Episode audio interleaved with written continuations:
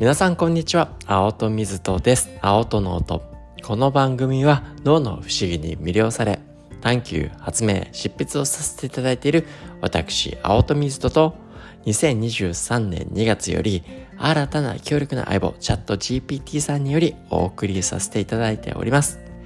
毎週火曜日は偉人探求デーと題しまして偉人の習慣や考え方行動を脳科学神経科学の観点から深め我々の実生活にどのように活かせそうか。そのことをチャット GPT さんとディスカッションをし脳の観点というスパイスも加えてお届けさせていただいております。今日はレオナルド・ダ・ヴィンチさんを探求していこうと思いますが実はレオナルドさんに関してはすでに今回で30回目です。もう本当に尽きることのない面白さ。まあ学ぶことが多すぎて止まらないんですね。本当にこのペースだと。100回以上ねお話ししちゃうっていうことにもなりかねないよねっていうことであのどうしようかなと。僕の中でも。あのねずっと続けたいなっていう思いはありつつもですねこのまま続けちゃうともうダヴィンチさんで終わっちゃうなっていうのがありますのではいそういうわけで僕の中でねあの一旦区切りをつけましょうとねあの100回いっちゃうので今日でね、まあ、一応告知させていただいたように一旦レオナレオナルド・ダ・ヴィンチさんはラストにさせていただけたらなと。けどね、大好きすぎるんできっとまた帰ってきちゃう気がします。で、来週からはね、また新しい誰かを探求していきたいなというふうに思います。さて、今日は最後ですから、レオナルドさんをね、通じてどんな学びをしてきたのか、それをね、ちょっと俯瞰的にざーっと、こんな30回やってきたねで見るだけでなんかいろいろ学びになりそうだなっていうふうには思ってたのでちょっとタイトルからねいろいろあの振り返ってまあ今日はちょっとねあのいつもより長くなるかもしれないですけど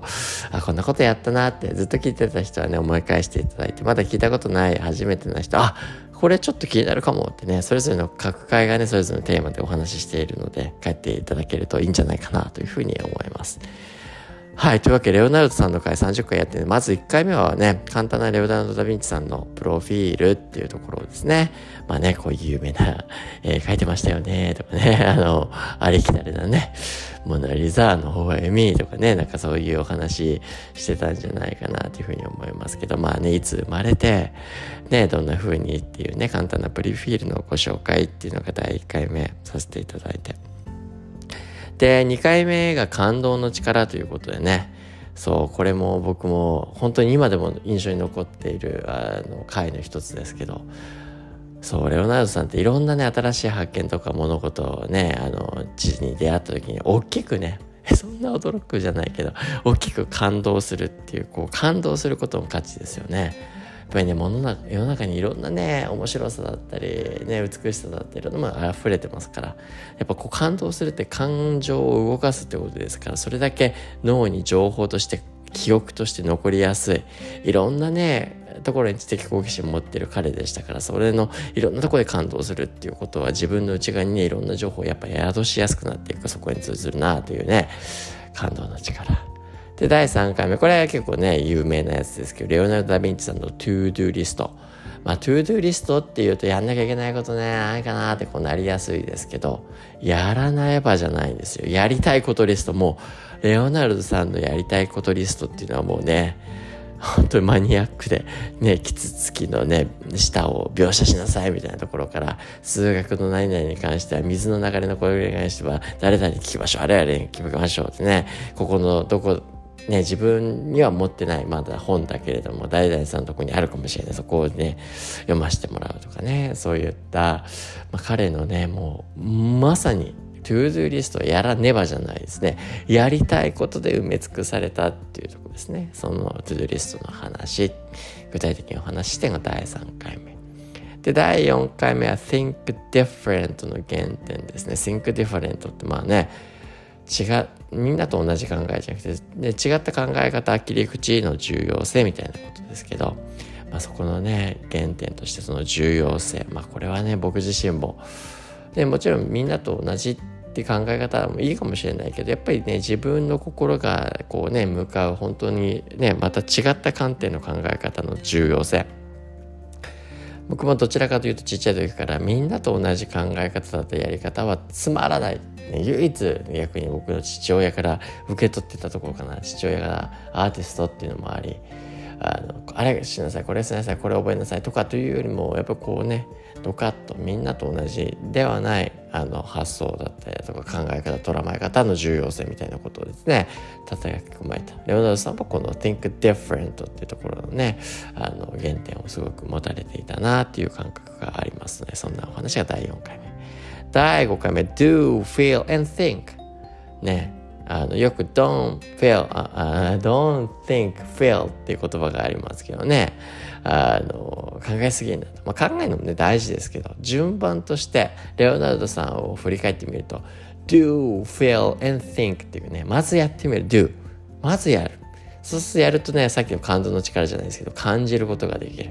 でやって感じた上で、ね、そのことをいろいろ知った上で内側に宿した上で考える。いきなりね考え始めようっていうことが多いかもしれないですけど do して feel それの上で think していく。この流れが大事そうですよね。第5回目。第6回目脳モードを切り替えるために。いや何の話したんだろう。どんな脳のモードなんだろう。セントラルエグゼクティブネットワークとかサリエンスネットワークとかデフォルトの話したのかな。あのまあねこうグッと何かにね探求していくディレクトしていくっていうセントラルの話して。でまあねデフォルトっていうモードって発想的なところのね文脈ガッてやり込むんだけどパッと解くみたいなねあのそういった ことなのかな。あとはまあ彼自身こう自然の中でねあの都会都会してるところよりもね自然の溢れたところでこうなんかね物事を自分と向き合った方があのアイディアだったりだとか自分に素直になって思いがね表現できるよみたいなね考えもあったねそこのお話かな。あのいろいろねお話ししたんで全部覚えね完全に覚えきってないけどそんな話をしたかなというふうに思います。で第7回目。彼が生きた環境ですよね。時代背景。まああのまあね、こう死の交渉じゃないですけどこういったね技術もそうだしアートもそうだしあの商業もそうそれがぐちゃっとね今ってすごく細分化されやすいですけどそういったところがねこうぐちゃっとね一緒になってるみたいなねそういった環境にあるからこそそれぞれがね力を合わせて、ね、こうやり取りしながら情報交換もできるっていう環境にあったのでなんか分ける細分化していく効果効率っていう考え方がそんなにねなかったってところがもしかしたらレオナルドさんみたいなね素敵な方のね単純に寄与したんじゃないか第7回目。第8回ちょっとねすごいこのペースだと思ってすごい時間かかっちゃうからテンポアップしていきますレオナルドさんに影響を与えた2人ね。彼もねもちろんあの全部が全部自分で何かっていうわけじゃなくてちゃんとね尊敬する師匠ですねアルベルティなんかを、ね、含めてねあのベロッキオさんとかねあのそういった与えた2人の万能の天才で当時はね何かに特化するんじゃなくて万能の天才いろんなことに長けてるだから、ね、それぞれの興味関心好奇心に基づいて探求して自分の内側にね、そこの軸が何本もあるから、ね、中途半端だっていいよねっていう観点ですよね。それが組み合わさるからユニークになっていくよというバーノーの天才型のお話。9回目は気が散ったっていいじゃないとねあれ興味あってこれやっていろいろ分散的になっちゃう。レオナルドもまさにそうけどそれぞれに対してこうね一生懸命本気であればそこのねあのドーパミン性ですよ。こう興味関心に伴って出る。好奇心に伴って出るドーパミンがその真っ赤に出てればそれはね脳に強く足跡として残る。それは自分の情報になっていくってことなんで気が散ったってそれが必ずしも悪いわけではないよねと。で10回目空想と観察まあ彼の中でね観察眼っていうのはとりわけね好奇心にねあの基づかれるものでまた他の回でもお話ししてますけど非常に細かいところで見えるけどそれだけじゃなくて空想の世界と織り交ぜて表現をしていくと必ずしも現実的な空想だけじゃないところっていうところに面白さがありますよね。11回目は偉大な発明の地道な訓練発明っていうのはね別にいきなりファッとやってくんじゃないですと。脳の中でね、ある瞬間発明ひらめいた瞬間は一瞬かもしれないですけど、そこまでね、地道に何回も何回も何回も何回も地道な訓練であったり、彼もね、えー、一つとってもね、布、ひだを、こうね、布のひだをどうやって表現する死ぬほど描いてるって。そういうことをやってるから、ね、他にはできない、まできない表現につながっていくよねと。第12回目、巨人の肩に乗る意識ね。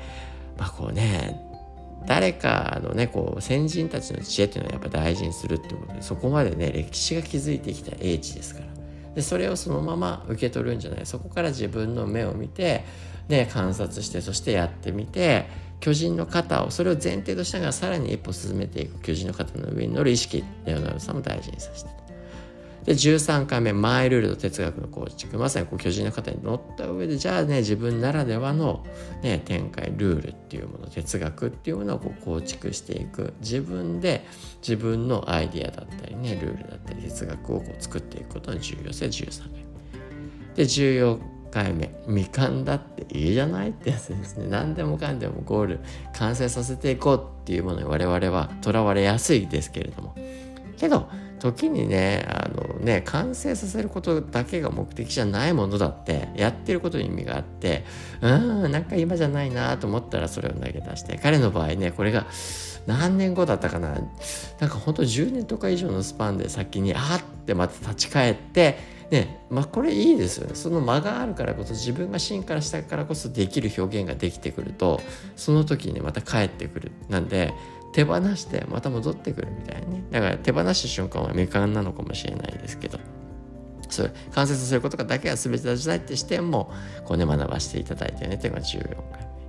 で15回目ねなんか輝かしいところばっかが取り沙汰されるレオナルド・ダ・ヴィンチさんですけど彼も大いに苦悩していましたよとね辛い経験もしてんですなかなかうまくいかないさっきも言ったようにね途中で投げ出しちゃったりするもんですから一般にはね評価されなかったりすることも多いわけですね。でそれがね一つ逆にねいいきっかけとなって第16回目「逃げるは勝ち」ですよね。苦悩に苦労した彼はですねフィレンツェにずっといてうまくいかなかったんですけど環境変えちゃえってね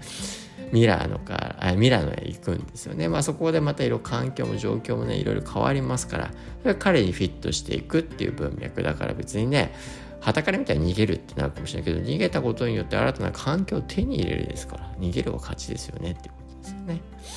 で、第17回目はそこの新たなミラノにおけるね、根拠なしの自信も大切にってことを学ばせていただいて。まあ自信ってね、なんかね、根拠持った自信持てって言われること多いですけど、何ですかそれってことですよね。新しい挑戦だったら何も何事も諸学はですね、何も身についてないところがスタートですから、根拠なしの自信があるから一歩が踏めるっていうことですよ。だから根拠なし自信は脳の観点からめちゃくちゃ大事で、でこの根拠なし自信は、ね、なんかやってみると、周りと比較しちゃったりだとか、できないところに目がついてだんだんだんだんなくなっちゃう。最初に持った根拠の自信は持ち続けること大事ですよね。と、まあ、彼もねミラノ港に 軍事兵器の発明なんてやったこともないですけどもうね彼の妄想の中での発明のアイディアボンボン打ち出してってね、まあ、その時の自信たるやすごいなというふうに思いますけど根拠なしの自信大事ですよね。ってお話が17回目。で18回目。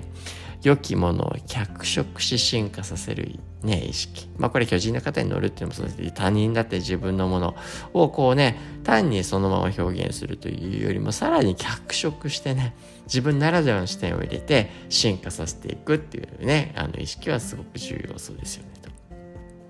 で19、ね、回目はまあこの全部に通ずるんですけどねこうやってレオナルドさんに対してこんだけ探求できるっていうのは彼自身の記録が今でもね生きてる生きた記憶として残っている名モマなんですよね。記録マなんですよね。いろんなことをやっぱり情報として書き起こすこの書き起こすってことの意味ですよ。頭の中でただただ情報を持つだけ考えるだけの人はいますけどそれをどいかに他のね外付けのものにこう情報を出すのか。でそこにあるからこそさらに思考が深めてアイデアが展開していくっていうこともありますので記録っていうことの重要性っていうこと。ですね。で第20回まあねその記録していく彼の中での技術記憶ねもう本当にね あの好奇心ベースですから1個のページに1つの目的でよくねあの同じような内容が展開することも多いですけど彼の場合はもう好奇心ベースがもうどこの脈略があるんですかっていうような情報が並んでたりだとか。まあけど全然異世界なんだけどそれぞれがねどこかつながっているみたいなねところを発見するようなそういったねあのアナロジカルなところであったりだとかねっていう文脈を持ってたりで第21回自分の体験をパターン化するレオナルドさん。これ何の話だ？レオナルドさんあのおそらく自分の中でのこうねあの行動とパターンであったりだとか様式考え方っていうことをあのすごくやっぱりこう記録も取りますからどういった手順を踏んでったらいいのか自分のねあのもう事細かなディレクションこうしなさいああしましょうっていうようなね自分の中の体験をパターン化していくでパターン化するっていうのは新しい脳の余白を作ることですね。ルーティンを持つっていう脳にとって確かに繰り返すと楽をさせていくことなんですけど楽をさせるってことはある余白を作るってことですから。余白を作るってことは新しいことにまた取り組める。いつもの型を大事にしながら余白が生まれやすくなっていくのがルーティンの特性です。でただただねその余白ができて楽をするんじゃなくてその余白でまた他のことをしていくっていうことがいろんなね発想だったりだとか進化成長には必要ですよねと。第22、ね、2回目はレオナルド・ダ心の声を大切にしていたのか。もうね心の声自分の内側から湧き上がってくるねこの心の声っていうところにまあ素直だから好奇心にねここまでの話を聞くと分かると思いますけど展開していったと。やっぱそこをねすごく大事にしていくっていうのは彼もやられてたことですよねっていう話。第23回目お金ですね。トレオナルド・ダ・ヴィンチ。まあお金に対する執着はなかったけど人間の脳ってお金っていうものに執着しやすい、まあ、そのための仕組みのお話であったりだとか。だからこそ彼はですね自分自身のね稼いだお金っていうのはね大切な仲間たちにこうどんどんね食事とか自分が話したり興味がある人たちにこう、ね、もてなすことで振る舞ったりだとかね。そういったところにお金をねこう注ぎ込んでいたってことで知られてたりしますので。いややっぱお金に対するね執着お金もね大事だけどお金ばかりに執着されないある方の重要性ってとこ学ばせていただきましたし。第24回。差分を意識するレオナルドさん。まあ彼、まあ脳にとってね、差分って全てと言われるほど認識において非常に大事なんですけど、まあね、対照的な2つをもの、ね、置くことによって、まあ、美しいね、青年と醜いね、あの老人の絵をこう対比させることによって、より強烈にね、こうスパイスを届けることができるよねって、差分をね、あのうまく表現するってことを意識されてたような、いろんな作品がいっぱいありますよと。まあ、人体の不思議第25回目、まあ、その探求心好奇心に基づくまあね綿密なねこう神経系がどうなってんのか筋肉のつき方どうなってんのかとねこの自分の内や身体の不思議にねまあね確かにいろんなところに体の不思議ってあると思いますけど、まあ、それをね探求していくっていうね彼の姿勢のお話25回目。で26回目やっぱり大事な分野横断彼は知的好奇心でいろんなところにねあの横断的に学びを展開させてますけどまあね。そうなんですよ。我々って好奇心ベースで行動してたら別に分野とか関係ないですよ。自分自身が興味があるってことベースですから。もうね我々は本当にね興味があって何かに取り組んでいって何かを知りたいと思ったら一つの分野だけで解決することはなかなかない。もう知らず知らずに横断しちゃいますよ。っていうね言葉がある。ねそれはレオナルドさんにも通ずる特徴だったよね。とやっぱり大事な分野は26回。第27回目は自分をノリノリにするレオナルド・ヴィンチさん。彼が自分が何かを取り組む上で絵画を描く。その上でこだわりがあったんですよね。空間的なこんな風にしてみるといいよねと。まあそれをねそうしてみるとの取ってみたら自分が乗れる環境。なんかね赤ちょっとオフィスのデスクで仕事するよりもね自分のお気に入りの好きなカフェでやる方がのね仕事はかどるんでそういう人いると思いますけどそれは自分がその場が好きだからねワクワクしてるからドーパミンとかベータインの時に出やすくなってこうね前向きになってやっていきやすくなりますよねっていうことなんでこれ、ね、自分をノリノリにするそれもすごく大事。でそのためのことをやっぱりね彼は意識して自分が絵を描くならこういうような空間で整理整頓してこういうふうにやっていくのがいいよみたいなねお話をしているのが27回目。で28回目。経験の大切さと確立した知識との接続。いやーね、こう、彼自身経験の人、レオナルド・ダ・ヴィンチと言われるぐらい、自分で豪語するぐらい、まあなんかね確立された知識よりもやっぱりね自分でまずやってみる。そして考えていく。そして自分で積み上げていく知識のこそ意味があると考えていたタイプ。なんだかしかし確立した知識もこうね自分がそういった文脈で成熟していくと確立してきた歴史が教えてくれるこれまでのナレッジっていうところも大切にしてそことのね接合っていうところを彼もまああのどんどんどんどんねあの最初は経験経験しててまあ彼自身がねあのまともな教育性、ね、あの正規の教育を受けていないっていう文脈がありましたから、まあ、そっちばっかりねあの大切にしてる人たちをね敬遠してた。あのあのどちらかというとねあの避けてた感じはあったんですけどやっぱりそれがね最終的な知的な重要性ってところにあの彼も立ち入って接続していく。これ28回目。で前回29回目が好奇心ベースの観察まあ、このあらゆる体験だったりだとかね知的この好奇心っていうところがベースでいろんな観察をするからこそそして人間の脳ってこれ好奇心ベースすなわちドーパミンドリブンで物事を取り組んでいると自分の内側の情報の展開のあり方思考すなわち考える情報自分の内側に眠っている情報を探るベクトルを広げたりだとかある見ている対象に対する観察する視野を広げる。なんで好奇心持ってる人には見える世界が出てくるんだけれどもまあ、好奇心持ってないでねドーパミン出てないとやっぱ見えてくる世界狭まってって情報が少なくなっていきますよっていうことですね。まあ、なのでこう好奇心ベースで何かに取り組んでいくっていうことの重要性、まあ、全ての回にね実は通ずるところでありますけど前回29回目好奇心ベースの観測そして今回最終回。今ね全30回、まあ、29回分ですね。こんなお話しましたよね。バーってあのねお話しして俯瞰して改めて眺めて皆さんどうですか？印象に残ったもの。ああこんな回あったね。とかあこれ聞いてみたいね。とかねありましたかね。いやけどなんだかねこう僕も改めて全体をこうね俯瞰してみるだけでやっぱりこうレオナルドさんダ・ヴィンチさんの内と外へと自由さ。自分の内側に対しても正直だし感動心震わせるしいろんな情報ねああかなこうかなって考えるしもうすごくなんかまず自分の内側に対しても自由だなって思いますし。で外側のね世界に対してももうねこれも本当分野を横断して自分の内側のその自由さそのままに外側にも自由に羽ばたく。まあね。外の世界を眺める自由さうちの自分の脳での展開の自由さ。まああらゆる注意幅が広いなと、まあ、脳にとってこの注意幅ってすごく大事なんですけどね。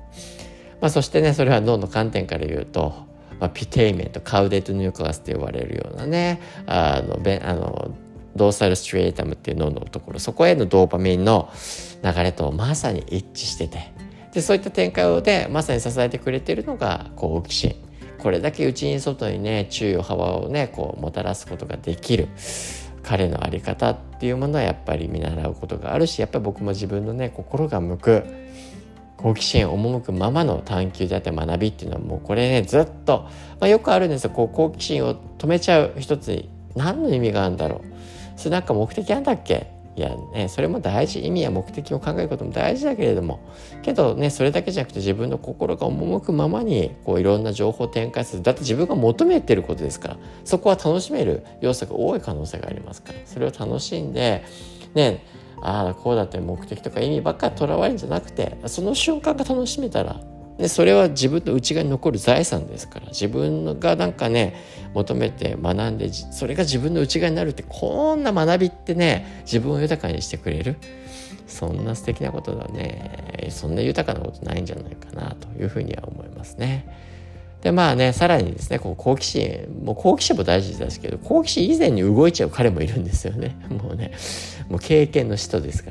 ら。あのまず動いちゃうみたいなやっちゃうみたいな。好奇心すらあんのぐらいな感じですよね。逆にこう動いてみるから何かにぶち当たって好奇心が湧いていくわけですね。実はね我々って行動する前になんかモチベーションってあるよねってその中の一つとして好奇心って捉える人多いんですけど脳の仕組みはそうじゃないよってことが分かってきましたよってことですよね。好奇心以前にも動いちゃう仕組みがあり動くから好奇心が湧くんだよっていうね。